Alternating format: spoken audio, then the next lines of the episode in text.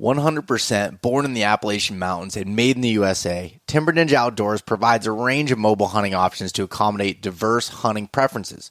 Whether you prioritize comfort, lightweight design, or versatility, their two panel and single panel saddles collection has something for everyone. The Black Belt Nano is the lightest single panel saddle available on the market, weighing in under a pound. The saddle is designed with the minimalist hunter in mind, focusing on lightweight functionality and breathability. One notable feature is the patent pending magnetic stick clip system on the side, which allows for convenient transportation of sticks up the tree as well as a built in platform holder. The Nano saddle can be folded up to the size of a Nalgene bottle, enabling easy portability. With a four way stretch material on the back for a comfortable fit, as well as strategically placed padding for hip pinch relief. You can use code East Meets West to get free shipping on any Timber Ninja order. If you try it out and don't like it, send it back within 30 days for a full refund. Learn more at timberninjaoutdoors.com and sign up for their email newsletter for exclusive discounts and product drops. Maven makes the highest quality optics at half the price of their competitors through their direct to consumer business model. The brand new B7 represents the expansion of their compact lineup and is designed to be more compact and portable than their acclaimed B3 Bino. With a smaller objective lens, the binocular takes a significant leap in terms of size reduction. The B7 is available in both an 8x and 10x option, making it their most compact premium binocular yet. If you're looking for something that will fit in your pocket for deer hunting, turkey hunting, or scouting missions, but still want crystal clear optics, check out the new B7 from Maven. All their optics come with lifetime, no fault warranty. If you run it over with your truck or your significant other chucks it at your head, they'll repair or replace it. Use code EastMeetsWest dash gift for a free gift on any full price optics order at mavenbuilt.com. Better Backstrap's mission is to provide the highest quality seasoning for the meat you work so hard for. They wanted to give hunters another choice besides the big box store brands full of fillers and preservatives. Born right here in Pennsylvania, Better Backstrap Seasonings will turn up the taste of your wild game. Right now, you can pick up their sampler gift box, which includes gun season garlic, tall tine taco, and the original seasoning in a custom gift box. You can use the code East Meets West for free shipping at betterbackstrap.com. For all of those that want a truck bed cover for work or play, Diamondback makes the top of the line heavy duty covers that help you do more with your truck. They're perfect for the truck owning avid sportsmen, outdoor enthusiasts, and weekend project warriors. I'm currently using the HD cover that can is capable of holding up to 1600 pounds on the top, and then I have the Yakima Overhaul HD bars on top, so I can put my rooftop tent on it. When I'm not using my rooftop tent and able to use the trifold design of the Diamondback, I have the Crossbin 8 in there to organize all of my stuff in the back of my truck bed. Diamondback is made right here in Philipsburg, Pennsylvania. If you want to check them out, head over to diamondbackcovers.com. Are you an adventurer looking to take your hunt to the next level? Then you're in the right place. Welcome to East Meets West Hunt with your host, Beau Martonik. Hey everyone, welcome back to another episode of the East Meets West Hunt podcast presented by Spartan Forge. On today's episode, I am joined by Jonathan Wilkins.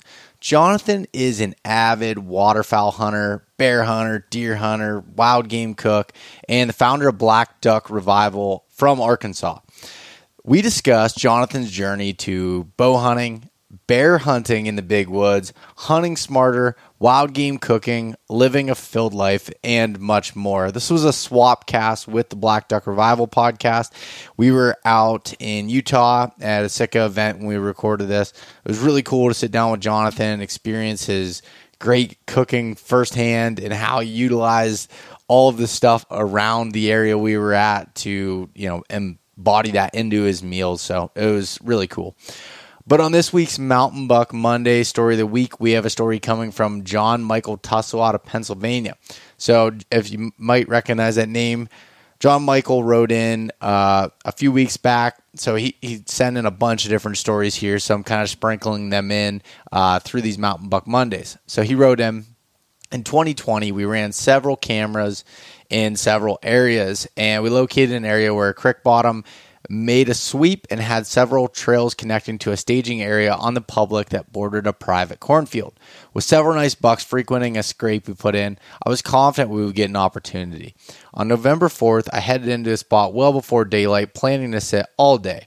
At about 10 a.m., with action being slow, I picked up my rattling antlers and decided I was going to try and make something happen. I did a longer sequence than normal, lasting almost 10 minutes, and I hung up the antlers. I turned and started glassing around me and across the freshly cut corn and saw a buck come charging out of the tree line nearly 800 yards away. Unsure if the buck had heard me or was just cruising out, I picked the antlers back up and made as much noise as I could, rattling and raking the limbs around me. When I picked my binos back up to look for the buck, he was gone. Assuming he dipped back into the tree line, I took my binos back down only to see him on a dead run across the field, now only maybe 300 yards out.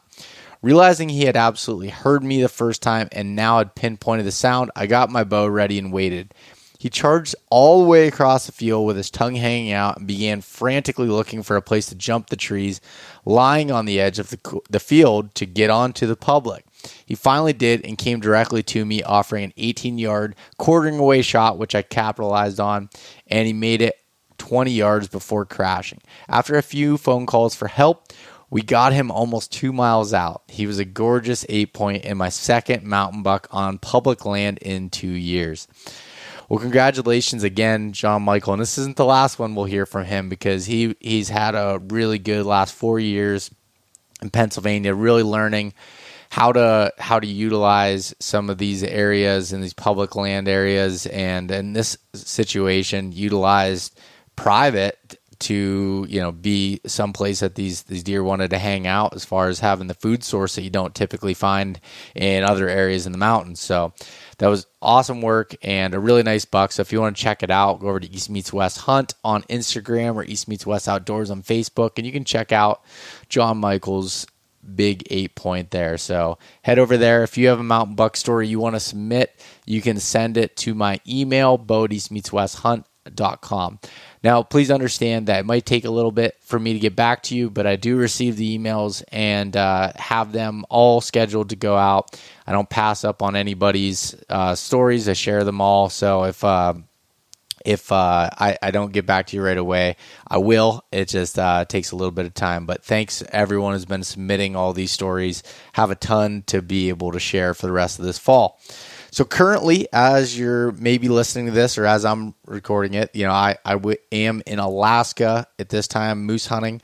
So hopefully the hunt's going good at this point and uh, super excited. This is an absolute dream hunt of mine. And uh, so I'll be uh, away and have no no access to any email or phone or whatever. So, uh, uh, which I'm definitely uh, looking forward to. But uh, one thing I did want to uh, mention is I do have a promotion going on on my website right now. If you go to eastmeetswesthunt.com slash shop and look at the beginning, you'll see the information. But I'm giving away some Sitka uh, East Meets West Hunt collaboration hats. So I have a special run of subalpine and elevated two hats um, that I'm giving away with orders. So all the details are there on the website but you can get them for free uh, with orders off of the, the website. So go check that out. And it's got a really nice leather patch that that has been done there, and uh, I, am really pumped with how those turned out. So if you want to go check that out, again, eastmeetswesthunt.com slash shop. All right, with that being said, let's jump into this episode, and I hope everyone has a great rest of your week. Hey, everybody. Welcome back to the Black Duck Revival podcast. This week, in tandem with East Meets West podcast, I'm in Western Utah and uh, I'm joined by Beau Martonik. He's joined by me, Jonathan Wilkins, and this is a swapcast. Yeah, um, I'm excited, Jonathan. It was funny. We were, uh, I was talking to you. I was like, I'd love to get you on the podcast. And you were like, well, I want to get you on mine. So we're like, well, let's just do kind of a, a swap cast and, and do kind of a, a joint thing and just have a, have a good conversation. Cause it's been fun to, fun to get to, to know you over the last few days and just, I don't know, kind of BS and learn each other's lives sure, a little bit. Sure. And it helps so much versus like doing these podcasts over a computer with someone you never met. It's a little bit more difficult, and and getting to getting to meet you and just kind of learn a little bit about you has been pretty cool. Yeah, man, it's been a cool couple of days. I think other folks are staying longer. I got to get my butt back to Arkansas, but uh, yeah, man, it's it's uh,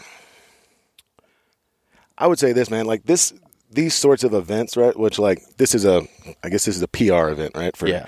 Sitka's shooting some content and they got some media folks and all that stuff, and it's it's like it's still weird for me, you know, like to show up to a place and you know, like be listed, like you know, they've got like a call sheet and it's like talent, ambassadors, media. It's it's I'm getting more comfortable with it. I kind of hope I'm never all the way all right with it. You know I mean? Like I don't want to believe my own BS, but uh it's it's really awesome to get to come to places like this, man. Like just pristine habitat, beautiful. Uh I mean that in itself is a privilege, man. Yeah, no, it, it totally is. And I, I'd never been to Utah before. I've been all over the western states and been lucky to just, I love traveling out here and seeing things. And Utah is really beautiful. It's a cool place, man. I've, I mean, I hunted here in like late, late season for elk, and it was like all snowed in, you know, mm-hmm. uh, which was really cool because the critters stand out like whoa, you know, and like I'm not. I've been doing some western hunting the last few years, but like I just I don't have western eyes, you know, like just people pick up these things that like I never would have seen it, you know. Yeah. I hunt at home. I hunt real tight stuff, you know, like you you're not getting a 50 yard shot where I hunt. Yeah. So it's, it, you know, like I like I like being out of my element enough. Like I don't want to be like completely floundering, but it's great to be places and and kind of learn new skill sets and realize that, like you could never you could never hunt all of the cool stuff in this country, No, right? You couldn't hunt all the cool stuff in the state you live in. No, you, know you can't. No, it's funny. Like, so one thing I've learned, like from Western hunting for the last I don't know eight years or whatever I've been doing it for, is it's actually helped me a lot back home. Even though like the landscape's so much different. You know, my cousin phrased it in a way. He's like, when he's hunting mule deer in the open country and watching how they bed and they shift beds and do that, he's like. What our whitetails are doing at home, it's just all woods and you can't see them. you know, it just kind of gives you a, a different perspective and you can see how they're using the terrain, the landscape. Where a lot of this stuff, when you're in the thicker woods, like you're at in Arkansas, where I'm at in Pennsylvania, it's just like these deer and these animals are just like a lot of it is assumption of like what they're Yeah. doing versus you can get more confirmation by looking through glass and stuff out here. That man, that's a really great point because it. Uh, I don't know if I had. I don't know if I'd categorize it that way in my mind, but yeah, absolutely.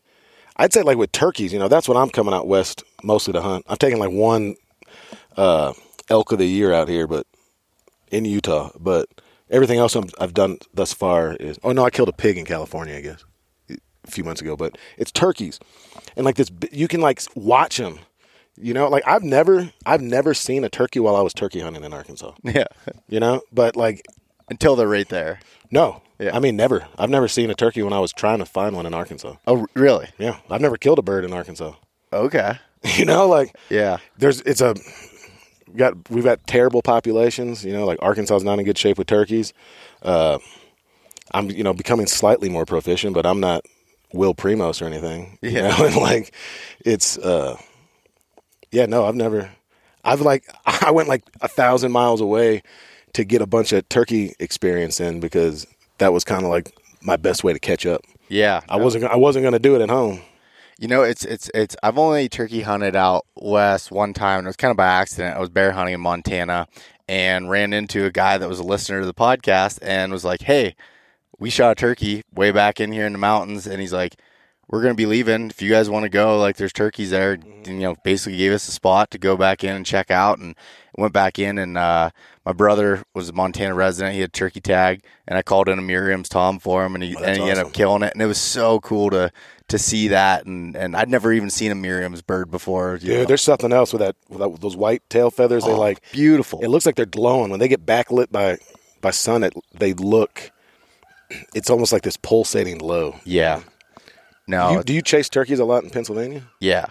Yeah, it's That's kind of like a sleeper state for turkeys, but like y'all get a bunch of them, right? It, it depends on the part of the state. So like where I'm at, it's it's low densities of turkeys. They used to be when I was a kid, they were everywhere. Yeah. And now it's it, it's I'd say it's on at least in the areas that I hunt, it's on the upswing again. Like this year was really good, seeing a bunch of birds and and being around. But it's just like too and just where I hunt. There's no ag land. There's no anything. It's just Appalachian mountains and woods. So it's like unless you well when you hear them you hear them but it's just like there's not you, you don't see it that many like they're not coming out in the fields Sure. or doing anything like that so it's it's it's tough hunting uh and uh the last few years i haven't shot a turkey up until then i'd usually i'd usually shot a turkey every year um but uh it's it's it is like there's parts of the state though that are loaded with them too and then there's other parts that just are probably worse than where i'm at so it's just kind of a kind of a mixture like we were talking last night about like you know densities and areas and how it's just like it fluctuates so much. Well, seen that? There's this uh, meme thing floating around on Instagram or whatever, and it's like, uh, if you want to catch a lot of fish, you should go to a place with a lot of fish. and that's like, honestly, that's the most true thing I've found about hunting. Skill set absolutely matters. Woodsmanship matters. Proficiency with your weapon matters. Best thing to do is go someplace where there's a lot of opportunity. You, it, you know, it's like it's it's it's like the same thing of like, all right, if your goal is to shoot a 170 inch whitetail, mm-hmm. probably shouldn't pick Pennsylvania. Is it possible? Yeah. But I'd probably go to an area that has higher density if that's what your goal is. Yeah. To to be able to you know to be able to to do that and and uh, it's you kind of got to be honest with yourself on on some of those things and what you can make happen. Well, and we were talking about it too, man. It's like anyone who doesn't say that, you know, the idea of luck, you know, is when, you know, you heard that people say like luck is when preparation meets opportunity, right? Like you can do a lot to prepare for when you get lucky. But I mean, I've never, and I know people do this, you might be doing this. I've never hunted a specific buck. You know, I've killed some deer that I was like stoked about and I thought they were real cool, man. But I've never tried to pattern one specific buck and target them.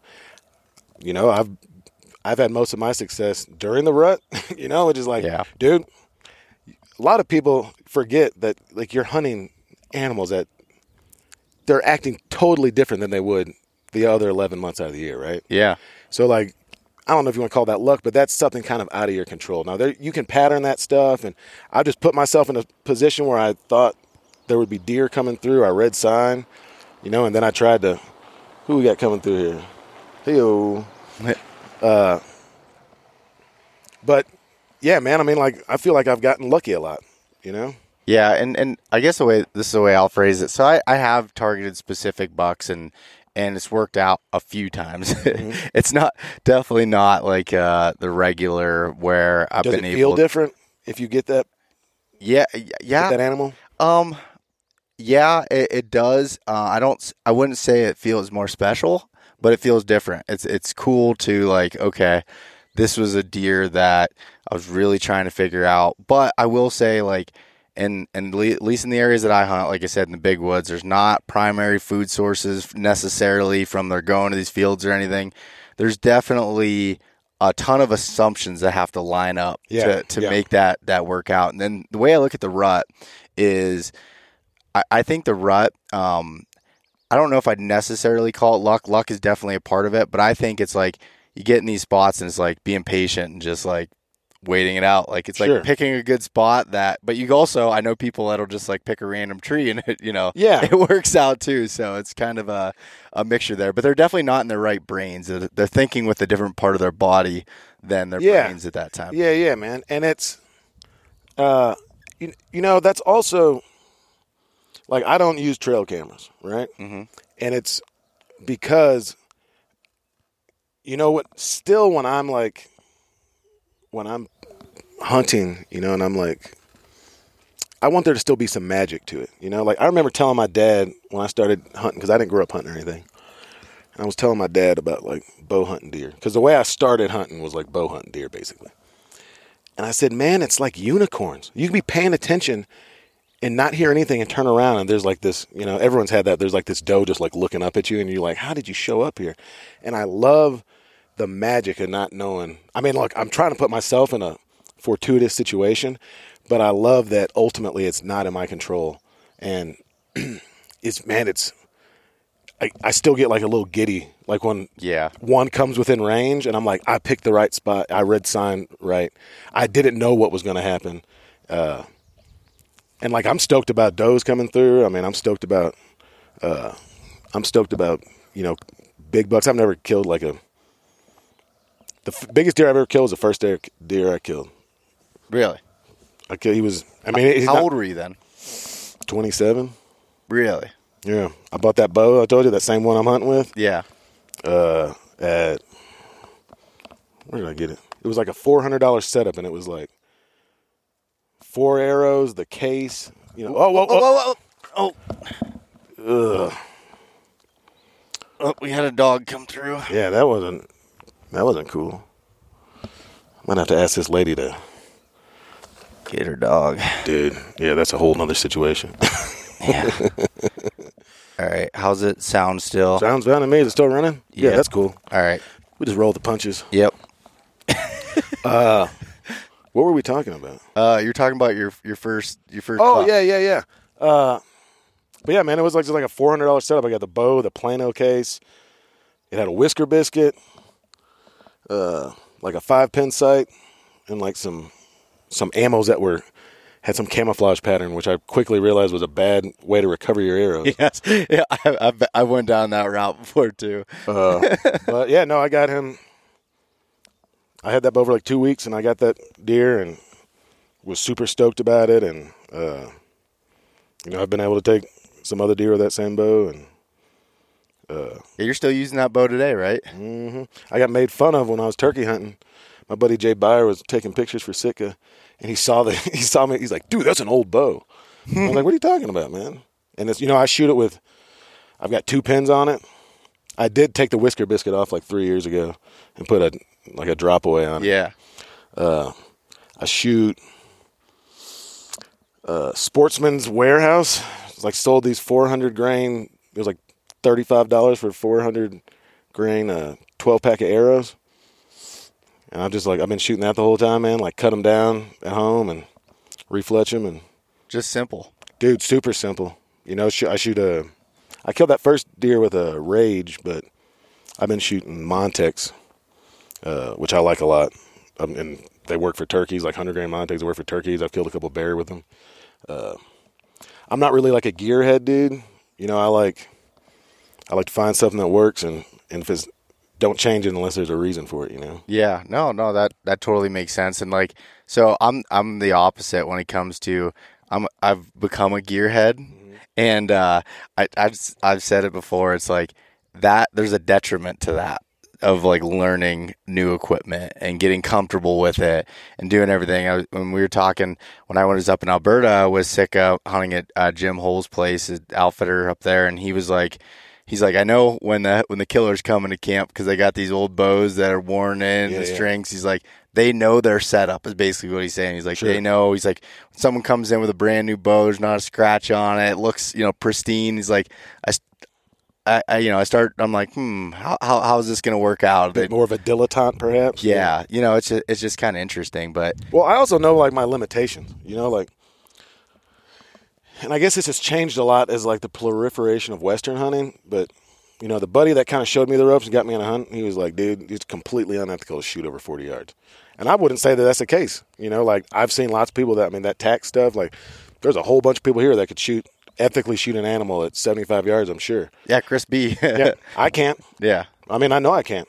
I've the furthest I've ever been from an animal and uh, taken one successfully in a bow hunt was 25 yards. I've killed everything inside of that first deer. I killed at 12 yards. I killed a bear at five yards. Like my skill set is being able to be close to them.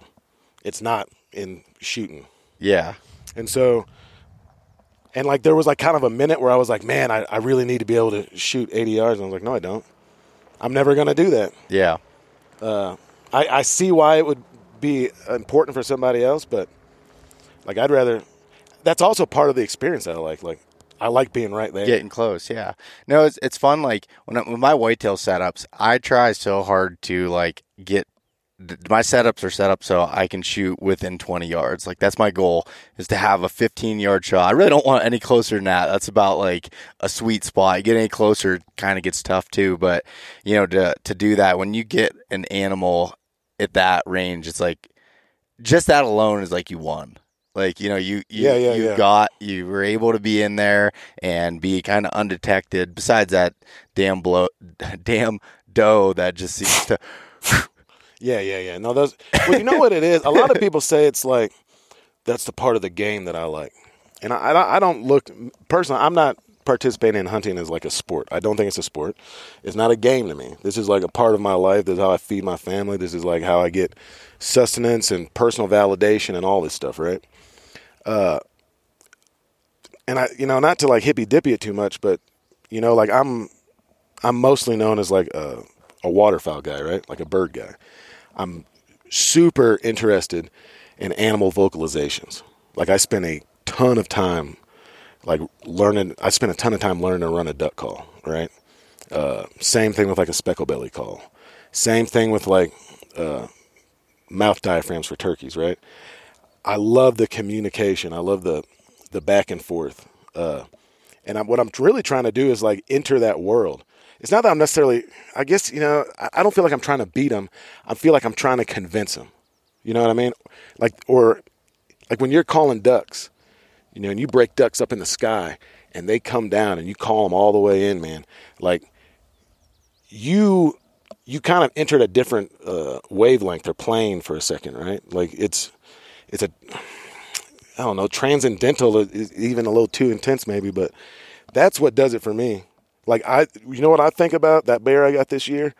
I think about looking up and seeing that bear like just basically walk to the tree I was in. And it's not the it wasn't the loosen the arrow at it. It was that chunk of time when it made it 30 yards from over the knoll where I couldn't see to where it was right there. That was like so special. And I was I was watching that animal be a bear. Yeah. You know, I mean, that bear had no idea I was there. I saw it was like fly on the wall. I got to see something special and magical that like most people where I live aren't going to see. You know? No, and that and and that that was interesting when you were talking about that that bear story with me, and I, I wanted to to kind of talk about that because it's it's so interesting. You were talking about like your woodsmanship skills with bears, whether you want to admit it or not, is pretty is is pretty serious in my opinion. As far as Oh, like that's nice to say. yeah, yeah, the way the way that you look at it, and you're so kind of describe about that, like because you were, you killed two bears with your bow, right, in Arkansas. Yeah, the last couple of years. Yeah. Yeah, and so how are you like? How are you kind of doing that with like you know the thick timber and woods and just like you know bears can be anywhere. Yeah, so uh, so like most bears in Arkansas are, are killed over bait. There's like a there's like more than two zones, but there's essentially two zones that are basically huntable. Zone one's up in the Ozarks. That's like where Northwest Arkansas is and stuff. And the Ozarks have a ton of private in holdings, right? So there's like all these people have cabins and ten acres and stuff within the national forest. Mm-hmm. The Ouachita is where I hunt, which is a different you know mountain range in Arkansas that runs from like basically like outside of Little Rock into the Badlands in Oklahoma. Uh, and there's not all those in holdings. So up in zone one, baiting is legal. And the reason baiting is legal is because it's hard to kill bears. And for 20 years, they were taking like 20 bears a year in Arkansas and they need to take like 500. Yeah, So anyway, so I'm down in this place.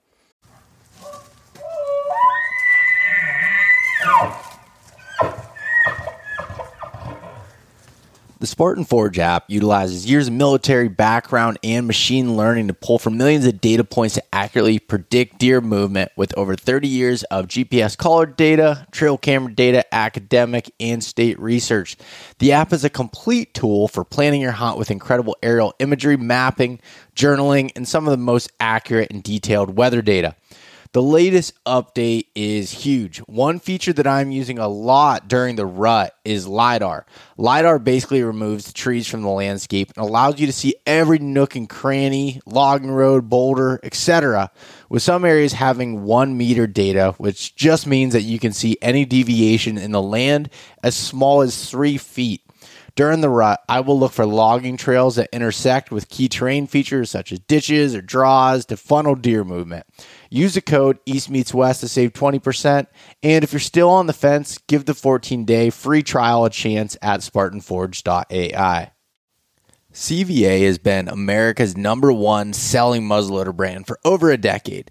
I hadn't messed around with modern muzzleloaders until last season, and when my buddy had a CVA, I was extremely jealous of the ease of use, accuracy, and ability to take some brush beating.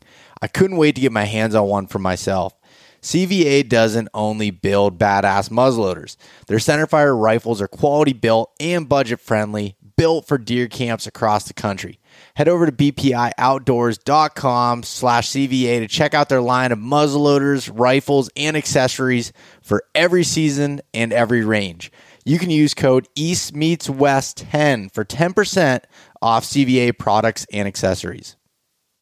All that to say, I'm at a place where like there's no baiting, right? So that automatically makes it a lot harder, right? It's also a low density animal. But just like the fish thing, first thing to do is go where you know there's bears. Like I know they're in the Ouachitas. I know they're not going to be in the Delta where my duck lodge is, right? Yeah. So go to go to the place where they're at, right? And then it was just walking. That's all it was. It was walking and going places. Like my buddy Clay Newcomb was like, dude, they're going to be in the thickest, nastiest stuff. So when I first started trying to find one, I just hunted the most miserable stuff. I, I took it a little bit too literally. And I just hunted the most miserable stuff and I walked and I walked and I walked and I looked for sign. It took me 13 days to find a pile of bear scat. And like I was, I was getting a little worn out. You know, I mean, Yeah. I'm, I'm averaging 10 miles a day. I'm driving three hours to go hunt and then driving three hours back at night and then turning around and doing this like day after day. But so I hunted all year, never saw a bear, and I basically just learned a bunch of places where they weren't. And then I went back and kind of refined that and didn't get one the next year. And then I went back again and I was getting my butt kicked. For, well, it was opening day. I felt like I was getting my butt kicked, and then I ran into one. And that was luck. Like I came across a bear. That, but last year, what I did was I had keyed in. You know, I'd figured out they're not going to be where there's pine trees. They're going to be where there's food. They're going to be where there's white oaks. They're going to be where there's black gums. That's where they're eating where I'm at, right? And so I just walk that stuff, try and be quiet, try and play the wind a little bit. I'm looking for trees. You can tell when they've been up in a tree. They'll climb a tree like a squirrel and walk. And I've seen them do this. They whip right up there. They walk around the branches. They eat the acorns off the branches. If they haven't hit the ground yet, that's their food source. That's how they, you know, they enter that state of torpor. It's not true hibernation or whatever. But Yeah. and so, and then I'm looking and I'm finding bear poop. And I'm, you know, I probably kicked open 200 piles of bear poop when I was hunting this year. I'd kick it open and be like, how long has it been there? And I'm like, well, you know, it's pretty freaking dry up here. The water holes are dried up. That thing, you know, it's not going to stay moist for as long, you know, and I'm just trying to figure that out. But basically, just do that, find the freshest poop you can find, and then hang out. Yeah. And I did that. I found I had two. I didn't even tell you this because I missed a bear last year before I killed the other one. I I was down in this spot and I was just getting worn out by mosquitoes and whatever, man. I was about to take a picture for Instagram with just like this this bear mark tree where it got Yeah. up and scraped, and I hear something, and you know, like you just keyed in, you can tell it's something of size, and just coming out of this gunch, uh, you know, just like growed up stuff like greenbrier and poke and all that stuff. This I see the shape of a bear, right? And I was like, oh. And then I saw another one, and I got scared because I was like, "That's a mama and cubs." I was like, "I'm up," and they're like 30 yards away from me, and I still can't see them clearly. Were you in a tree at this point? And I was on the ground. Okay. and uh, uh, these two bears popped out. Big bears. I mean, big bears where I live. I'd say 300 pounds each. Yeah. This was so cool, dude. They came out. I'm 25 yards from them, and they'd start wrestling. They're playing, man. I mean, it's amazing. They're like wrestling, playing. one gets like laying on its back, and then the other one gets up and like kind of goes back to the thick stuff and just feeding around. And this one's just like laying on his back and looks like Baloo or something, you know. and anyway, it's thick. Long story short, I got drawn back on one, and I was, you know, couldn't make it happen. So when I was trying to release, when I was trying to, you know, let, Let down, down. I bumped the trigger and I shot I shot an arrow straight into a tree root. Uh, I mean, like buried it. Right. I was like, dang it. But they they didn't really uh, booger. So I got another one on there, and I like took my time and I lined up, and I had like a spot, like probably about a beach ball spot to shoot through. And I'm, you know, it was 23 yards. Like I felt like I could make that. Right. I took my time. I shot, and I heard whack, and I was like, like I hit something, right? But the bear just like stood up and, or he was already standing up, but he kind of like went forward a little bit and just looked around and then went back to doing his thing, right? And I was like, what is going on? And so I got three, I had three killing arrows. And so I tried to shoot another one. And then he like boogered off. He, he like jumped because that one made a big smack. And he jumped off and he ran up 20 yards from me, clear as day, nothing in between us. I got no more arrows, right? he never like saw me. He never, he just sauntered off. So I go down there and I'm, you know, I'm like, dude, I'm going to have to trail this bear or whatever. I find both the arrows. There's no hair, there's no blood. One's in a tree, one's like down in this dry creek bottom. Long story short, I replaced my broadheads and I put somehow I messed up and I put 85 grain broadheads on this thing instead of my hundreds, and they just flew wonky. You know, and I, dude, you want to talk about soul crushing? I'm like, I just had that many opportunities, and like at 20 yards. But so what I did was, I sat there for like an hour, snuck out of there, came back a day and a half later in the afternoon, went up a tree. I was like, dude, I'm gonna, I got to get up above this gunch, so I'm not take that out of my equation. Yeah. And I just sat in the tree, man, and I read a book. And I got like to the last page of the book, and I put it down and put it in my uh, my little pocket on my vest there. And like a minute later, this other bear came out, and I got like a great shot, which is like I'm totally fine with, man. Like I had some failure. What I what would have really messed me up is if I had put a bad shot on that bear. Yeah. You know, like uh, but I learned a lesson too, right? Like, I just like one little mistake, and it's because like I'm using the same arrow setup for ten years. Like, all I got to do is swap the broadhead. You know, it's the exact same thing. It's flying the same. Like they're, I got the inserts in. They line up with my vanes. However, you know, I've learned how to do it. Uh, but yeah, man, I just like grabbed the wrong thing, and then, and I'm like, and I'm like back in the truck, and I'm like looking. I'm like, dude, an eight. Oh, I'm like, you know, and it's like it was preventable if I had been a bit more thorough, and so it was it was like a lesson I learned that was harmless. Like no bears were hurt in the making of this hunt, right? Yeah, no, and I mean that that's good on you to keep keep after it and keep like trying because that's that's a soul crushing thing of like just like everything like you feel you, say you go into that and you feel confident and then you just feel like at the lowest of lows like I can't do anything you know at least that's the way I get sometimes I would have like, had to stop hunting for the season if Yeah. I if I had found blood, I would have been done. Yeah You know, and and and two so there was um there was another point in that that when we were talking before you were talking about kind of hunting that middle of the day even when it's hot oh, Or like bear thirty, yeah bear, bear yeah, 30. yeah, yeah. what's bear 30 Well, and I've talked to Josh Boyd about this, and he's hunting like Montana and stuff, and it seems like it's seems like it's true. And like Bear Thirty comes from Clay Newcomb. Uh, like I was talking on the phone to him the day I was driving up, and I did get that bear, and he was like, "Yeah, man, Bear Thirty, you're on it." But anyway, just for my anecdotal evidence, I'm not.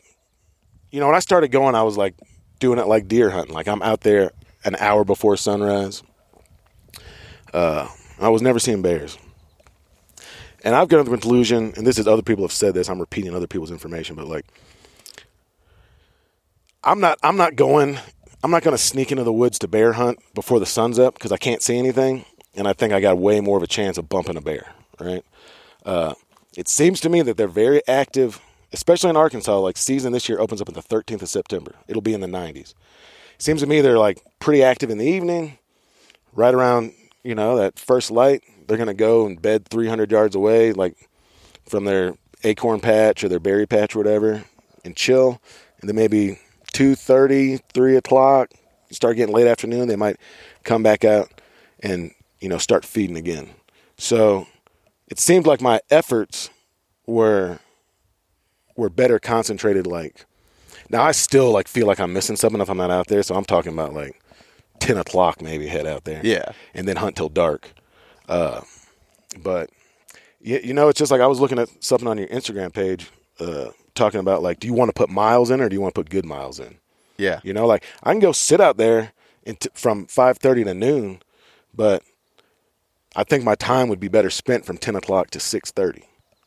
No, no, that's that, no, that's that's exactly right. And I've talked to you know a ton of successful whitetail hunters and stuff, and it's like yeah, just what you said, like the good, you know, putting in the good miles and focused effort versus, uh, you know, like there was a guy that I just had on last week on the the podcast. he was talking about hunting these thermal hub systems, and he's like, if you go into the spot too early, your thermals are blowing up in. If that buck's bedded up there, you're going to blow them out. He's like, it sounds ridiculous, but there's really only an hour out of that day where you have a chance of killing them because of the, the wind as far as, you know, blowing up to him, waiting those thermals drop, the sun goes down and starts swooping down. That's when you go in to make the kill. And it's like, for me, I've always had trouble with that because it feels like you're wasting time or you're being Yeah. lazy or, or anything, but it's, it's on, I mean, it's just kind of taking the facts or what's thrown at you and, and using that smart versus just trying to, you know, manpower it or, you know, outwork it essentially. Well, you know what? I mean, look, I still enjoy that part of the hunt, right? Like I I really really like walking in the woods and finding small things that I that are new to me, right? Like, Yeah. Oh man, that's the first time I found some owl pellets. Oh man, that's the first time I found like a chinkapin oak, right? Like this kind of acorn. Or I mean like I'm talking about like boy in a creek type stuff. I love it. Like oh, here's a little pool in the middle of the Ouachita is like this big, and there's crayfish and stuff, and I can tell in the algae where the raccoons have been scraping their hands trying to catch these. Like I love that stuff, right? Do all that stuff before season. Spend all day out there stinking up the woods before. Figure out, get some idea what's going on. Like all that walking around and being in these mountains and stuff. Like I was trying to get down in the bottom, like way down in the bottoms. You know, like hollers where I'm from. That's what you call it yeah. And it the way this this piece of land is, man, is I don't I, I'm trying to talk around this. I don't want nobody to know where I'm hunting at. But uh, it's like you start you start up top high, Yeah. right, and then if you want to get down to the bottom one, it's hard as hell. Like you're sliding down scree slides or like I mean I'm I'm trying to figure out where to tie ropes. It's like gnarly, right? Probably not safe and smart. Uh, but the wind and the thermals are doing something completely different on the top. Like they're it's going up in the morning, right? Yep. But you get about halfway down that mountain and it starts to go down, especially if there's a body of water that's pulling. Yes. Right? There was no way there was no way because of the one side of it was landlocked by private. I the best way to be coming downstream and walk up against the thermals. I couldn't. And it's like, dude, I could bust my tail. And all I'm going to be doing is broadcasting my scent down this the middle of this holler and just frustrating myself. And you know what? When I killed these bears, I killed them up top. You know, like because I can't beat a bear's nose. No, you can't. And, and and you just made such a good point too of like and you being in there early is what made you learn as far as what the thermals and stuff are doing Yeah. because you could go to another area 5 miles down the road that looks similar but maybe the body of water isn't as big or maybe there's not as much shade down lower and maybe that still you have an upward thermal lower down but it's all dependent on that specific area you know what i mean Yeah. like it's Yeah, yeah. all so specific and and you know we run into that a lot with access like you can you can map out perfect access relatively easy by just using some common sense with wind and mm-hmm. thermals but it's not always possible Yeah.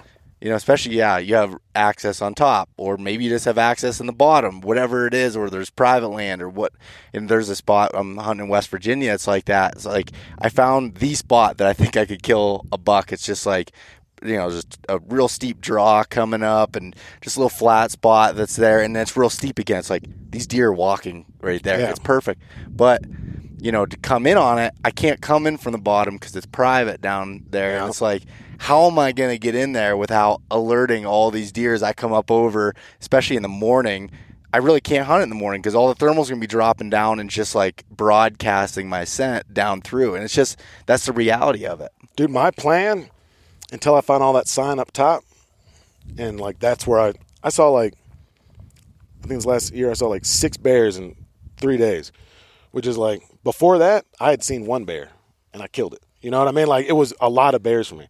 My plan was to get down on that bottom like three days early, get down on the downwind side and camp down there. Wait for opening day, man. Yeah. And like just dude, I've had real good success like just in life, just doing stuff that other people don't see any value in. Off the wall stuff. Dude, like I bought that old church that I turned into a lodge, man. Like that was an old rotten shithole to most people, right? I mean, that's what it was, you know. But there was like a story there, and like with effort and like some intentionality, I turned it into something that, you know, like other people see more value in now, right? And and is exponentially more special to me, Yeah. right? Like being like, uh, man, I, I really want to try and like, you know, spot and stalk a bear in the woods with a bow. Like it's it's a low success activity. You know, like there was no validation from it for years. You know, but uh, the the most validating parts of it are not getting the bears. The most validating parts to me were figuring out where the bears were and seeing them. You know, and I mean everyone's doing stuff for different reasons, but like that's that's what I'm looking for. That's like part of the experience that I want for it. You know. Yeah, you know, you know, and that's I, I'm glad you said that. You know, like the so there was uh, a couple years ago. I went to New York and I hadn't hunted there before at all. First time into a spot, just killed a deer in Pennsylvania. I was like, I'm gonna go to New York and just have fun with it. I said, I'm not, I'm not gonna have any goals as far as size or age of deer or anything. Like uh, my goal is to kill a buck there, and I wanted to do it by just like scouting finding them and and hunting essentially. And I was I worked up and I was finding just hunter sign everywhere, and it was like there's tree stands all over, and you know I was like, all right, I got up to the top, and the thermal started coming up, and I'm like, I'm just gonna work these benches around and try to find a feed tree that's dropping. It was a little bit you know middle of October, and I started coming down, and all of a sudden I caught movement, and I glass, and there's a there's a small buck just sitting When there. you say a feed tree, are you hunting acorns? Uh, that's what I was looking for was acorns. That that specific spot, there was actually not any.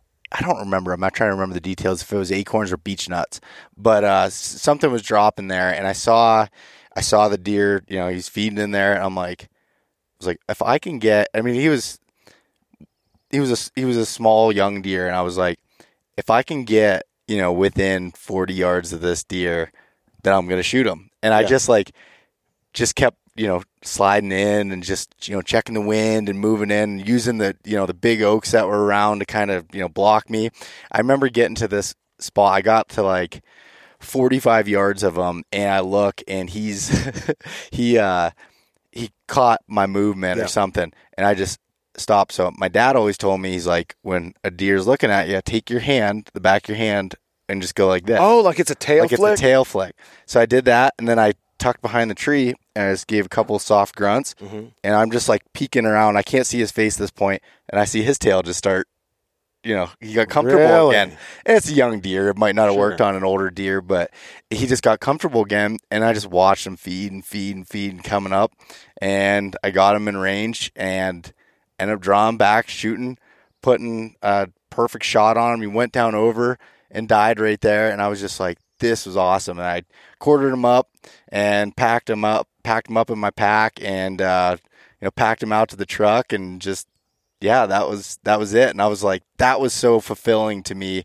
I had just, you know, two weeks before that, shot the biggest buck of my life, and then I just shot the smallest buck, and they both meant the same thing because Yeah, it was like yeah, yeah. a totally different uh, scenario and just fun to try something new and learn and challenge myself to do that on the ground and you know stalking in and it was Well, it's also fun. saying like where where your proficiency is taking you, right?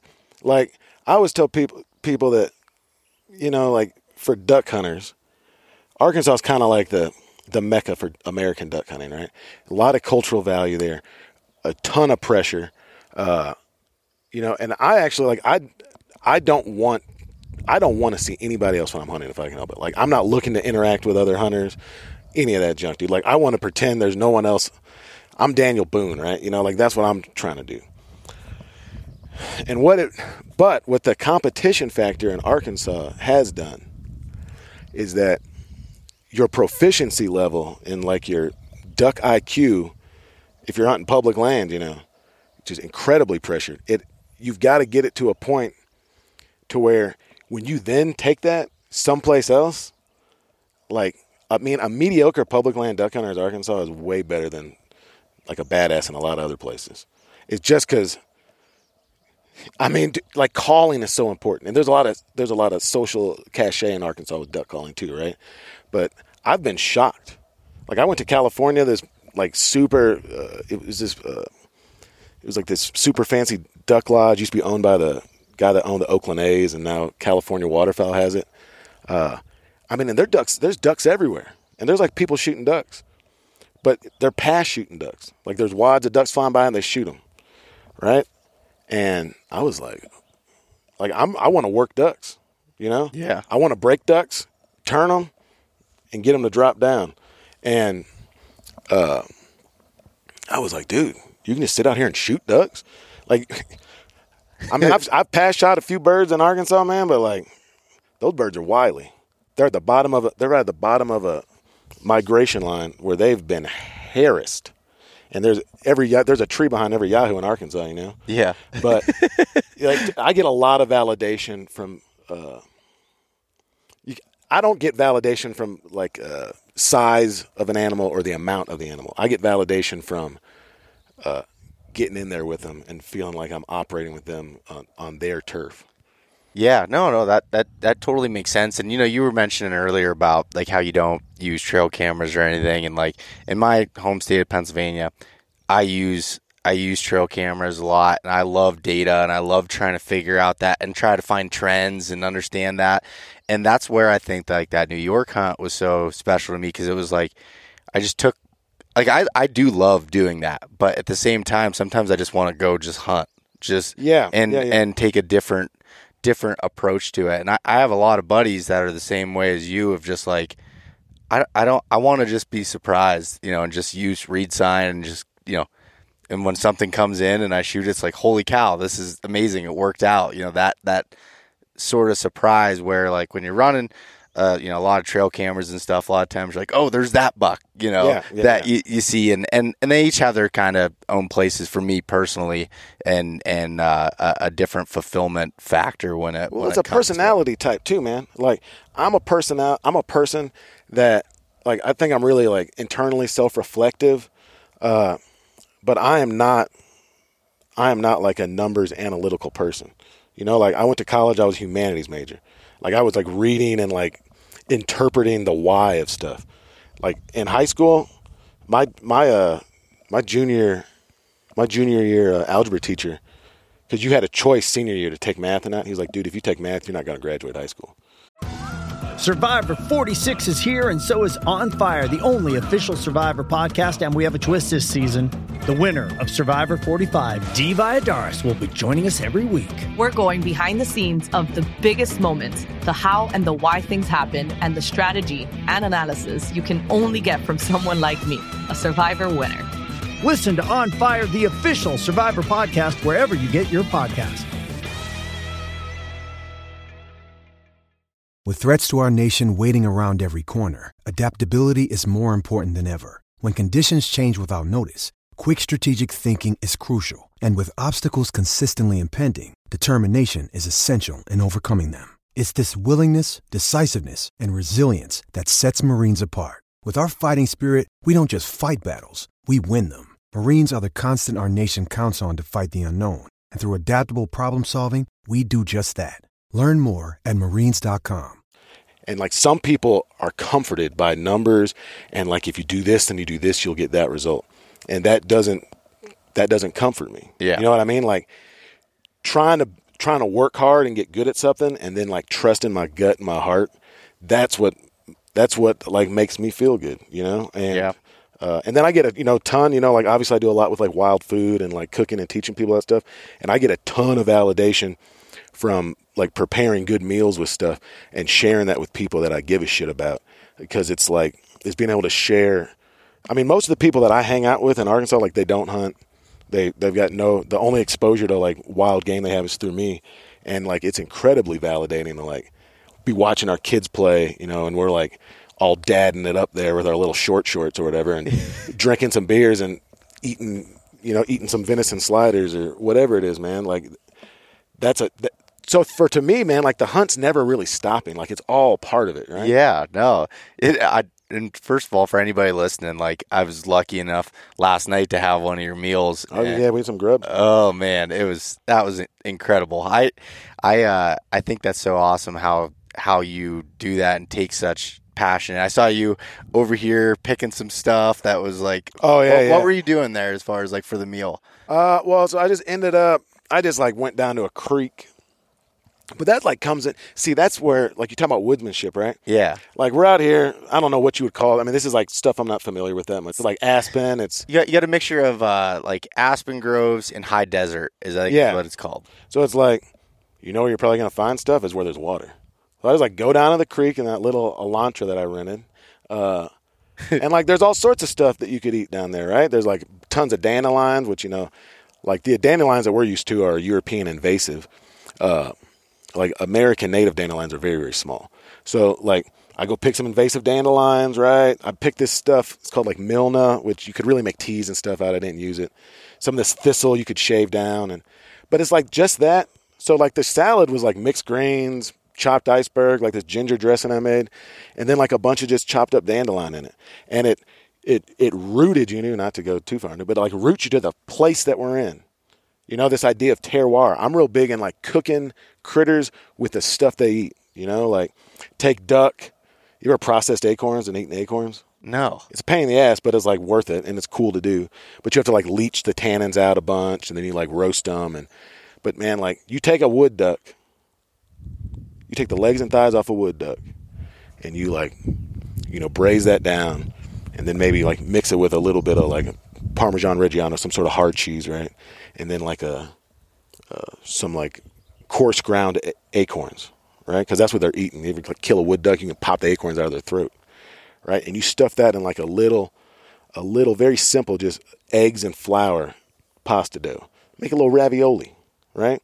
And you give someone a plate of that, right? That hits way different than like I got a bunch of beet sticks made. See, you can already tell how I feel about that.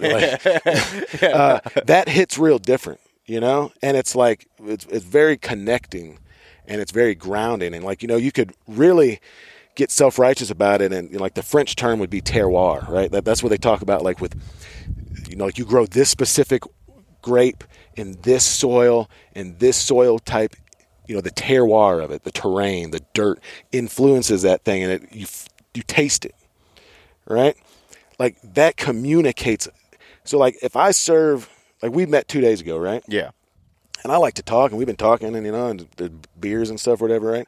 But like, if you want to know who Jonathan Wilkins is, man, like that meal I gave you, that communicates who I am. It communicates what's important to me.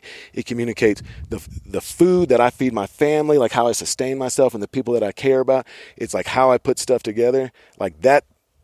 That's a way to communicate who you are. You're telling a story with that, right? Yeah. uh, and that's like that's important to me, man. And it uh, it's not always the the thing that gets like the clicks, but it's the thing that makes me happy and like be able to be okay with being away from my family, you know, and I feel like I should be wiping di- diaper butts or whatever.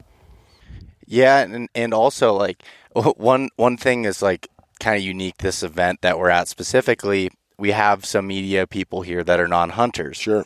And I think that really speaks to them as far as being able to see just watch you, you know, in the kitchen that was like 100 degrees. Yeah, yeah, thought- yeah. Going They don't have air conditioning in these Utah places, evidently. Yeah, apparently not. But probably because it was covered in like eight foot of snow Yeah, like a month yeah. ago. Yeah. But, uh, but just like seeing the amount of time that you take into doing this and making these special dishes, and that's that's super cool. And I didn't I didn't realize that you had done that like everywhere as far as like trying to cook the game or whatever that you have with some of the surroundings or what they're I eating. mean, look, and like- not always. No. I'm not saying I'm making that every night, dude. no, I know, but like but you know what like a lot of nights like this is like one of my kids favorite meals man is uh like i'm busy i got three kids man i got stuff to do right like i'll spend 10 minutes in the morning like i'll sear off a bear roast their favorite thing to eat at the house is bear and like speckle bellies right so like sear off a bear roast throw it in a crock pot with some stuff just crock pot it like midwest mom it now I step it up a little bit because like I don't buy chicken stock. Like I roast the bones. Like I got sandhill crane stock and duck stock and bear stock and elk stock, like all that stuff in my house. So I just pour jars of that in there, and then I come home and uh, like real talk. Anyone who's listening to this, let me look in there. Dude, I'm a t- I've worked in restaurants. I've had restaurants. I've cooked professionally. Dude, crock pot bear roast, canned green beans, uh, Bob Evans mashed potatoes from the cold aisle at the grocery store. That's like a 10 minute meal. Feeds my whole family. They love it. And I get to sit there and be so stoked that I'm watching my four year old or my three year old just mow down on a bear. Yeah. You know, or like every Christmas they're sitting there just ripping, eating speckle belly goose legs. And dude, that's like, that's serious. So that stuff makes me so happy. It, it's like, it's like being able to share what's like maybe you play baseball and you like get to see your kid hit a home run, man. That's like me getting to see that every night. And it, so it doesn't have to be complicated. There ain't no one, anyone who's like these wild game cooks and everything is like a production. They ain't got kids. They ain't got a family. You know, they don't know what it's like to like get puked on at three in the morning and still have to like get your kids ready and go to work and stuff. And like my kids eat a lot of whitetail spaghetti. You know, Yeah. they eat a lot of like That's one of my favorites. dude, there's nothing wrong with it. It's way more honest than going to Walmart and getting ground chuck. My kids eat a lot of like duck breasts. My six year old had a birthday party. We just went up to the park, had our friends, and I had like bear carnitas and wild boar carnitas and like ducks. And I just had like a taco bar. And, you know, I dressed it up, all this, you know, accoutrement stuff. But, dude, those little kids were playing on a slide a half mile from my house, eating bear tacos and just loving, having a great time, you know? Yeah. And dude, I mean, I felt like a G. Yeah. Like I felt like a straight G, man. I'm like, yeah, that's what. Uh, ben O'Brien is a buddy of mine, uh, and we were talking. Our kids are like all kind of the same age, and I was like, yeah, my kid asked for duck tacos for her for uh, her birthday, and it was like it was like a flex. Yeah. You know? He was like, dude, you got a cool kid. Yeah. Can I ask you a question since Yeah. you've been interviewing me this whole time? Yeah. Yeah. Okay, so like what I'm real interested in is uh like with this this hunting space what's kind of interesting to me is like folks that have like you're essentially creating your own brand right? I mean it's not essentially that's what it is. Yeah. i've got black duck revival right? You've got east meets west. Some people like their entire brand is their their name or whatever right? Like you got like dudley or whoever it might be right? Uh but for all intents and purposes man this is like a very non-traditional way to make a living right? Yeah. in many ways it's very fraught because you know like you're you know like the it from the outside it seems like oh you get a bunch of free gear man. And it's like dude you're like constantly having to figure out how to get sponsorships for this like uh whatever Yeah. right? So and you said how old you say you were? I'm 31. 31 right? Prime of your life man. Uh how when you decided to do this like not at the level you're at now but when you decided to do this right when you're like i'm not going to have a nine to five. I'm going to try and make this work right? Yeah. even if you i mean like to me that stuff is exciting and also like wholly terrifying right? Like i had a kid i had a wife i had a mortgage. You know i was like a firefighter. And i was like dude uh, that's not serving me i mean the, the kid and the wife did but the other thing that's not serving me like i got to do what makes me happy like and what i like to do is like work with my hands i like swinging a hammer but I don't want to build your project. I want to build my own stuff. Yeah. You know, I like doing that. I like going to junkyards and having treasure hunts and finding shit. I like cooking meals. You know, I like straight up, man. I like drinking beer. Yeah. You know, like I really have really come around to champagne. Really? Oh, dude, You're a champagne guy. dude, you wouldn't think it. You know what I really like? Some champagne. I like sparkling rosé. Okay. And you know, it's, we were talking about too, man. Like, what have I got to prove, man? Yeah. like, I've done a bunch of hard stuff, dude. That stuff tastes good. Yeah. No. you know? Uh, but anyway, what? Like when that when that hit, and you're like, I'm gonna do this, man. Like, what what gave you the confidence to say, like, I can go, uh, you know, I can blaze my own path. I can make my own way. I guess I guess for me it was like I I started to see there there's a couple different things there. I, I had a little bit of confidence build up when I started seeing people asking a lot of questions or like when it started, you know, my podcast was really about like trying and it still is finding adventure. Like how do you mm. define adventure, which can be going to like the most epic place in Alaska, or it could be finding adventure in your own backyard and figuring out how to to to do that. And when I started getting you know, messages from people that were like, "Man, like you helped me, you know, plan my first Colorado elk hunt. I've never mm-hmm. been east or west of the Mississippi. Like it was so, you know, eye opening. I spent all year getting in shape for it. I was eating cleaner. I was just like, you know, become better man or woman at home because of all this and this discipline that came with it. Like I just felt good about that. And honestly, as far as like making it as a living, the only thing that I have, I'm not I'm not really talented at anything, but what I what I am I feel like good at is not quitting at anything. Yeah. And I felt like that if I spent enough time doing this and just learning and and crafting these things over time that that I could do it. And if I just didn't quit and just kept see okay, something didn't work. All right, I need to shift a little bit. And then just being myself and and and doing yeah. that thing for a long period of time, I was like I don't see how it doesn't work. And it wasn't and that's not me saying like, "Oh, I think I'm the you know the best in the world at anything." It's not the case at all. It was just like if I put effort into it. Now, I was in a little bit different situation. Not married, yeah, didn't yeah. have kids, so it was a less less risk that came with it. But I had, you know, I went to college. I had a really good job.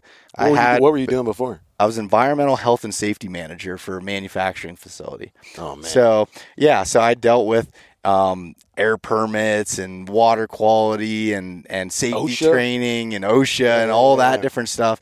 And and honestly, I really I really didn't love doing that at all. And and and I understand that like you're not always going to love the things that you do and like you know what people see of what we do are like the highlights of it. There's like you said there's, there's so much risk that's involved with it not un- knowing you're not just getting a paycheck every two weeks and like you know one month might be great the next month might be terrible or year to year. And it's like but for me it was like i want to I need to at least give this a shot and just go all in on it and see what I can do to to, to make this life fulfilling for me and what I want to do and and that's just kind of how I took it. And honestly you know as analytical as I say that I am there wasn't a whole lot of analytical. If I would have really dove too, too deep into this I probably would have talked myself out sure, of it. sure. Because there's there's a lot of unknowns and it was more of trusting my gut that I could do it and and figure it out.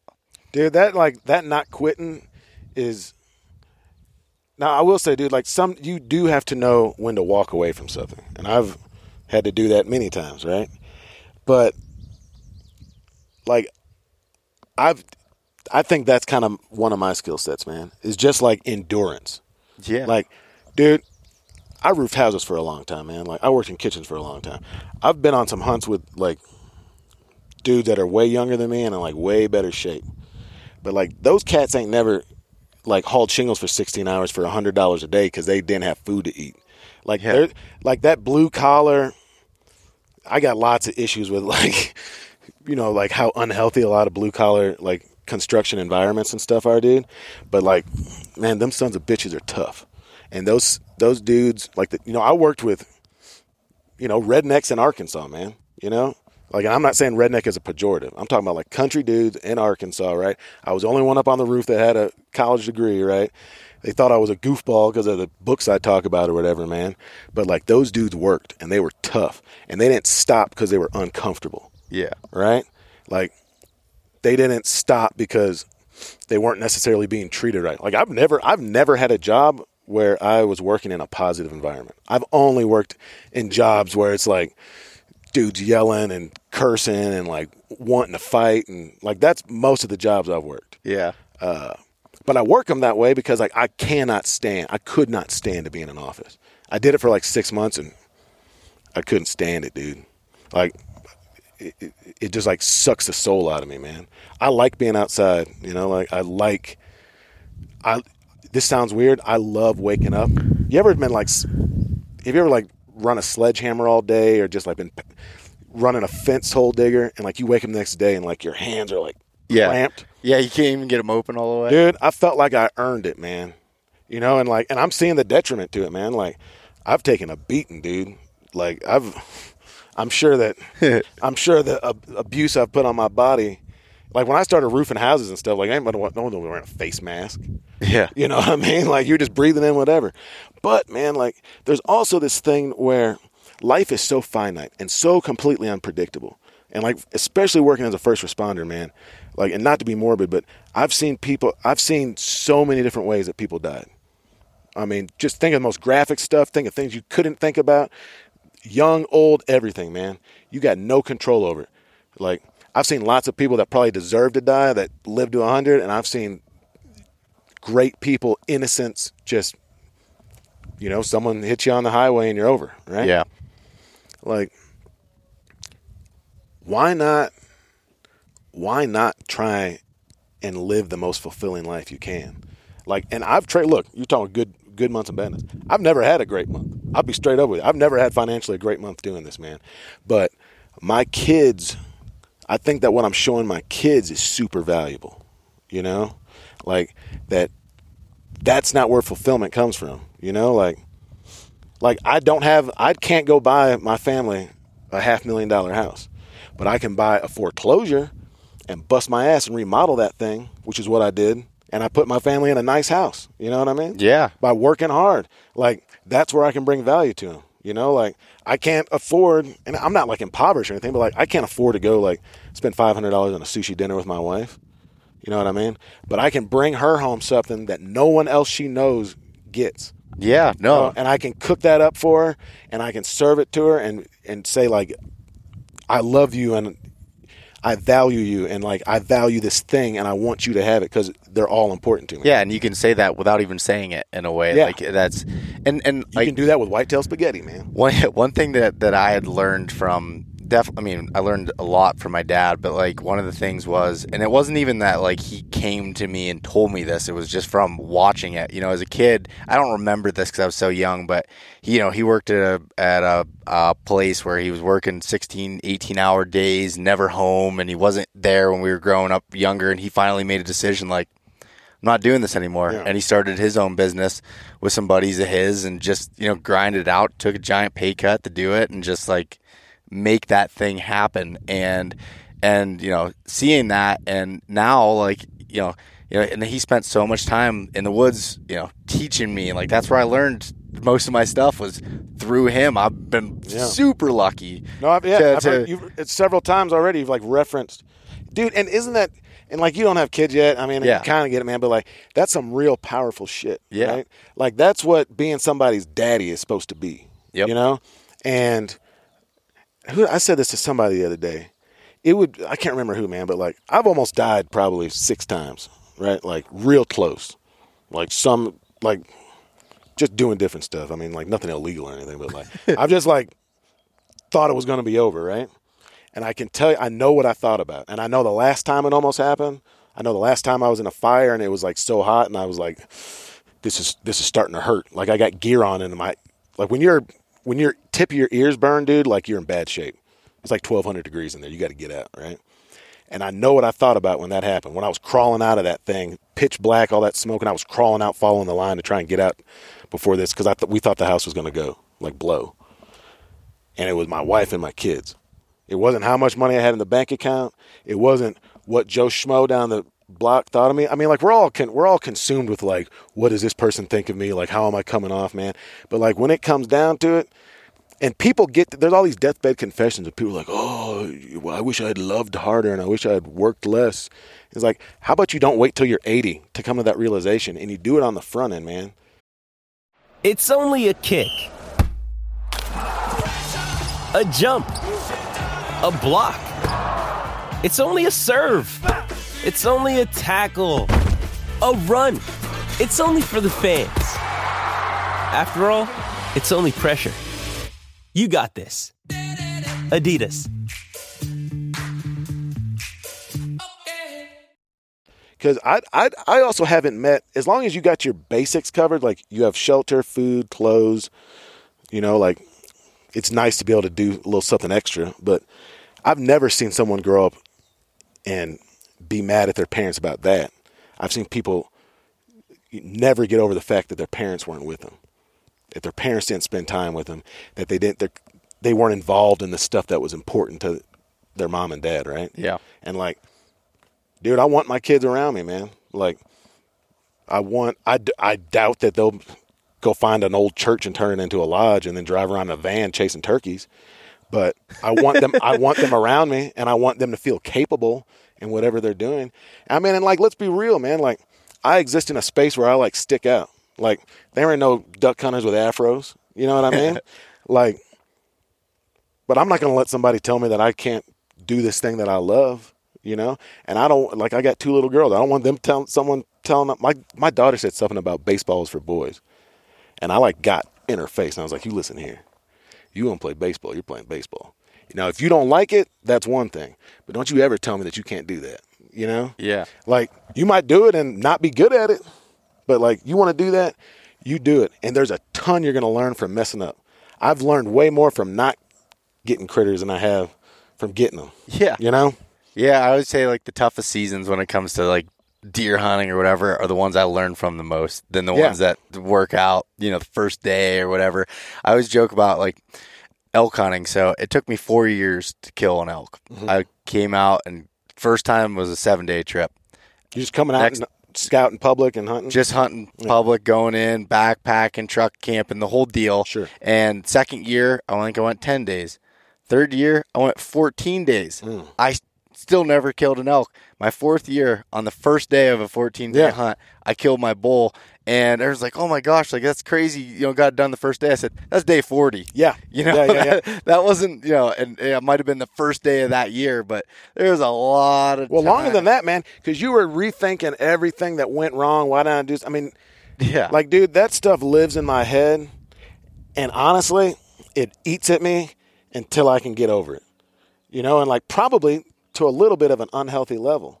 Like, I should be able to let it go a little bit more, and I can once I've like gotten over it. But man, when you got to ride a year out, being like, oh, if I'd only done this one thing a little bit different uh, it stinks, but it also makes the success like so much more. It, the man, I can think of a thing right now where uh, last year I was hunting in West Virginia and I was there by myself and sleeping in a tent, you know, by myself, and I, I'd run, run myself down. I was just on a hunt and I decided that I was going to hurry up and get down to West mm-hmm. Virginia, and I drove through the night and I got sick because I just my body was run Yeah. down, and I knew this spot. I found this spot in October, and I was like, if I sit there for four days, I'm going to kill a buck. Like I was that confident in it.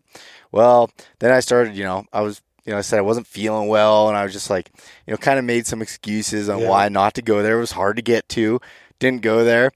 what do you know? I checked my camera. Three out of those four days, nice buck came through Yeah. there, and I keep just I'm kicking myself in the ass. I'm like, I didn't leave it all on the table to be able to do that, and it was more of like what I should have did was took a day of rest. Yeah. and Yeah, yeah. then went not saying that. Oh, I should have just you know you know grinded it out. I should have been smarter about it and did that. But I think about those things all the time. Whereas you know it, it that that's such a, a learning lesson that hopefully if I'm smart I'll learn from that in the coming years. And when you have those gut feelings, act on them and Yeah. be able to do that. And I feel like that that translates to any portion of your life and Mm-hmm. anything. And I just I don't know, man. I just uh I I love it and I just like I really try to just like put it all on the table. And like I said, I I've been super lucky. I think one of the things with this podcast is I've learned that there's a lot of people, and you know, you said yourself you didn't grow up in a hunting family. Yeah. There's a lot of people that don't haven't had the the fortunate ability that I have with having great teachers and a whole family that Mm-hmm. did it. My grandfathers and like,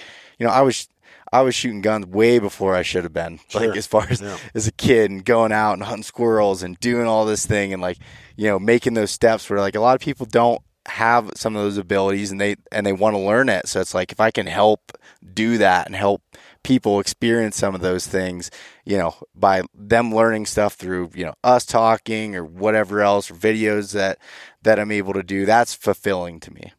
Yeah, man. I mean, you're like you're like the world's big brother, right? Yeah. Uh, and it's like, dude, same thing with me. Like, I didn't have that. Like, I didn't have. I had like a father who taught me a ton about life and like how to work and all that. But like, my dad wasn't hunting. You know, like we didn't have guns in the house. I, I wasn't allowed to have water guns until I was like 12, man. You know, like I couldn't watch The Simpsons. Like, my parents were my parents were teachers. Like they they focused on education, like reading, all that stuff, right? But it's it, it it's transferable too, man. Because like my hunting skill, I've had great friends that have taught me stuff, and I've you know had mentors. Uh, but ultimately, man, like this is stuff I had to earn and get on my own, and I. I like sacrifice. Like when I just, when I did it for the first time, when I just started hunting squirrels with my homeboy one summer, and I was like, I felt it. It was like it felt something like was missing in my life, and something felt right. You know, and I was like, dude, this is going to have to be prioritized in my life. I prioritize it over financial security. Uh, now, again, I have to have a baseline because I have children to take care of. But Yeah. like, I prioritize it really, you know, like above ambition. Like, I guess you could say some ambition is tied up in it. But it's also I've seen that it's really powerful when someone like whatever, somebody from a city or someone who's like didn't grow up hunting for whatever reasons, right? They're like, this dude, like, I killed my first animal at 27. I turned 40 in in March. You know what I mean? Like, I went hard, man. You know, like I hadn't even been hunting for 10 years and I built a duck lodge, right? Like, I wanted it and it mattered to me and I put a bunch of effort into it and I got to a level of proficiency to where like now people, you know, like, dude, I did, I like led some panel in Arkansas, this duck dinner, and it's like me and like Jimbo Ronquest and like, if you don't hunt ducks, you don't know, man. But that it'd be like you sh- you had never hunted until you were 27, right? Yep. And then you're hanging out with uh, you know, it's like I don't know, uh, Randy Newberg and Will Primos and uh, old Chuck Adams. or- Yeah, Chuck like, Adams. Oh, you know, Yeah. old Chuck Adams. You got a Chuck Adams mustache, dog. Yeah. But you know what I mean? hey, It's- look, look in the mirror. but it's that's really validating too because it shows that effort effort and and wanting to i think can get get you past uh a lack of experience and to some degrees too like i didn't have to unlearn like maybe maybe my grandpa would have just been like a dirtbag bad hunter and that's what i learned for 15 years and then i'd have to unlearn that Yeah. you know like i kind of got to cherry pick who i was taking information. yeah, he's just from. shooting deer out of the truck window. Oh, dude, Yeah. there's all sorts. I mean, that really happens. No, you know what I definitely mean? does. Or shit, especially in the South. You know, like these old outlaws, like, man, I ain't, I ain't paying the government to fish. You Oh, know? That's not just a southern thing, believe me. Yo, yeah, yeah. No, it's all.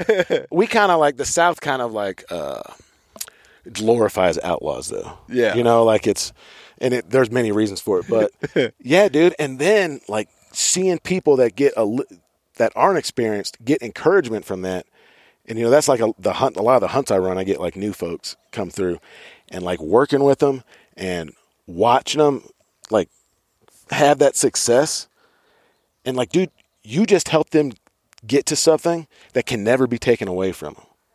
You know what I mean? And maybe not the skill set, but the experience, man. You know, like I've had people that I've killed, I've had quite a few people, it's their first bird they've ever killed.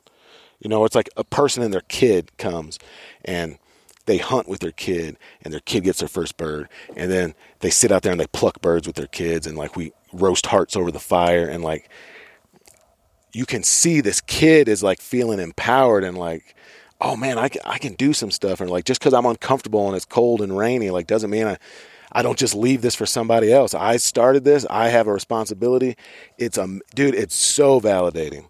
It's it feels great, dude. And it's you know, so, so what I guess that means that it's largely a narcissistic enterprise, right? Like you could say that's all for somebody else, but like I like the way it makes me feel. Yeah. And I justify it that I'm helping somebody, but That- that's a good way. if I, if I was helping somebody and it made me feel bad, I probably wouldn't do it. it. yeah, You know? yeah, no, I, I no, I, I totally, totally understand that. What uh totally unrelated question, man. What's going what's up with you and this mustache? How long are you gonna rock it for? So I don't know. I mean, it might be a lifelong thing. I've had it. I haven't shaved it since 2018. Since the day I started the podcast, Mm-hmm. I've had it. I used to just have it during uh, the rut, and I call it the rut stash. Sure, sure. And uh, I've even I made shirts on it and everything like that. It was just like my thing. I just joked about it, and I had this mustache, and I went to Total Archery Challenge. That was the first place I set up a booth and recorded my first podcast. And uh, uh, my buddy Rob, who works for Total Archery Challenge, was like, I was telling him about this idea I had for a podcast, but I was scared to do it. And he's like, let me get you hooked up with a booth space and uh, you're going to do it. I'm like, Rob, that's in three weeks. He's like, figure it out. Yeah. And uh, anyway, so I went there and I had this mustache and uh, um, Prime Archery was there, and at the time I wasn't working with them. I just worked for a bow shop on the side, and uh, they were like, "We want some like real consumers that are using our bows to uh, you know give testimonies." And I did this thing, and it was in a commercial. Well, I started the podcast, and I and I had interviewed. Um, I'd interviewed a guy, and uh, I was like Tim Burnett, uh, Solo Hunter, and he Yeah, was yeah, like, Tim's like, you know what's weird? He's like, I get a bunch of messages. He's like, for some reason, like your picture popped up, and I'm like, I've seen this guy before. Well, I was in his commercial for his TV show. Oh, yeah. And he's like, he's like, he's like a big brand guy. He's like, dude, you can't get rid of that thing. He's like, you're that's that's Oh, is that- that's recognizable. trademark now? That's yeah. He's like, that's and and that's not the only reason why I keep it. I can't grow a beard, so that's why it's kind of like. And my, my grandfather has a big mustache, and it's just like, I don't know. I just kind of kept it. So I haven't haven't decided if I'll I'll, I'll uh, continue for a, a lifetime with it, but as of right now, I don't see it going anywhere. There you go, man. Yeah. I like it. I've been seeing a lot of mullets and stashes lately. This is the first time in my life I've ever just had a mustache. Oh, really? Now I've had like big, like biker Like Fu before. Manchu type stuff. Yeah, like grow my beard. I mean, it would just be like because I normally have a beard, and it would just be like me shave my cheeks and then cut the middle out of my mustache. yeah. But you know, dude, my kids wanted me to grow my hair out. They like. it. I was like, I'll grow my hair up for a while. It's kind of becoming annoying again. Uh, Yeah. And then I was like, man, I've never, I've never had a mustache. Let me see what's up. My mom also was like really against it, so I did it to irritate her a bit. I I've uh, I've always kept my hair. Well, not I shouldn't say always. I, I usually keep my hair short, and I would like just grow it out during hunting season because I just Yeah. more so lazy to book a, a hair appointment.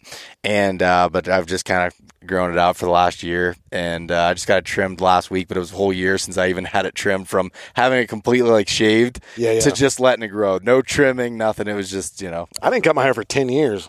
Like, I grew dread. I had like three, just three big giant dreadlocks Did you really? until I was like 28. Yeah, I think 28, man. Uh, and it just, it just like practicality just got on my nerves, man. but uh, yeah, I don't know. I I think I'm, I think I've done my mustache. I think I'm gonna let my beard grow back. And, Oh yeah. yeah, man. I uh, You don't want to be associated with me. I get it. no, I mean I look like unemployed Neil deGrasse Tyson right now. You know what I mean? Like, just get my get that beard back, man. That beard also like covers up that little jug jug. So, you know, I just I just let it come back. It'll be all right. Yeah. I've, I've irritated my mom and my wife enough. Yeah, that's that's really funny. These jokers look like they're trying to go shed hunt, man. Yeah, they think they are. Not without you, huh? No, no. I'm. We we probably should wrap up. I got to do another video event. I'm sure you got some stuff planned here, and then you got to get out of here today, don't you? Yeah, man. I'm gonna go eat sushi in Salt Lake City with Jay Byer and get my butt back to Arkansas by noon tomorrow. Five hundred dollars sushi dinner. Uh, I'm no. Byer's been spearfishing with Justin Lead in Hawaii, and he's making sushi. Oh, I'm not going for no. Yeah, I'm going to Byer's house to use his shower. You know, like I've slept in his house a bunch. I've slept in my van outside his house a bunch, man. Like Byer's house is like the place you go to to like hang out. His wife's real cool, man. Real tough, cool lady, dude. Sweetheart. You know, his kids are awesome. Uh, it's just really any any, any excuse I get to hang out with that dude, man. Like he, he's the one who got me in with Sitka, man. Like he took me on my only elk hunt, dude. Like I love that guy, and I want to hang out with him. I mean, really, yeah. No, that's all. and eat his sushi. and eat his sushi. Let's let's get to the root cause of this. Yeah, yeah, yeah. I went. Oh, he's a good guy, but he turned me on to sushi, man. I never. All the cooking I've done, I was like, dude, this raw fish stuff, dog. And he like turned me on to it. And I was like, oh man, this is. It. It all it is is it's a matter of ingredients. Yep. If you're getting really excellent stuff, I can tell you, I'm not going to eat catfish ceviche in Little Rock. You know, Like, I know you got this fish with like one of the best spear fishermen in the world, and it was treated really well. And you're going to prepare it simply and like let it be what it is. Like, I'll do that all day long, man. Heck yeah, that's awesome. Well, for anyone that's listening to to my podcast and doesn't know who you are, give give some Yeah, yeah. how people can find you. Uh, it's just Black Duck Revival. Um there's like a couple YouTube things. There's like a meat eater thing. If you just look at Black Duck Revival on Google, and then same thing on Instagram or the website. And there's like recipes on there. There's uh, by the time this comes out, I'll I'll have my hunt school dates announced. We're doing some stuff in Texas, hunting on Johnny Ringo's old ranch. You know Johnny Ringo from Tombstone? Yeah, yeah. Yeah, man. Don't you have the guts to play for blood? like, the, I guess he built this ranch, and so we're doing some uh, like hunt schools there, and uh, yeah. But I don't know, just Black Duck Revival, you'll find me. Awesome, man. Well, And then, what about you? Okay, well, uh, my stuff's just East Meets West. Uh, East Meets West Hunt is the podcast and Instagram. East Meets West Outdoors website, YouTube, or my name Beau Martonik. You search either of those, you'll find all my stuff there. So, Dude, real. What's the etymology of Martonik? um, so that is uh, Czechoslovak- Slovakian. Dude, What? That's awesome, man. Yeah. I'm fascinated by that stuff. and I was Yeah. like, that's some Eastern European stuff right there. Yeah, yeah, Yeah, yeah. That's ex- exactly right. So, Sweet, dude. Yeah. Uh, yeah, that's a, I just I'm just finding it interesting. I just wanted to know, man. Your Yeah. name's your name's not Smith, so I wanted to know. Yeah. well, shit, man. Hey, I appreciate it. It's cool to get to hang with you, bud. yeah, man, it was great having this conversation. Appreciate it, buddy. Yeah, for sure. And uh, everybody, thanks for listening. Until next time. Thanks so much for listening to this episode of East Meets West Hunt with your host, Beau Martonik. For more great content and to stay up to date, visit eastmeetswesthunt.com, Facebook at East Meets West Outdoors, and Instagram at East Meets West Hunt. If you enjoyed today's episode, please review and subscribe, and we'll catch you next time.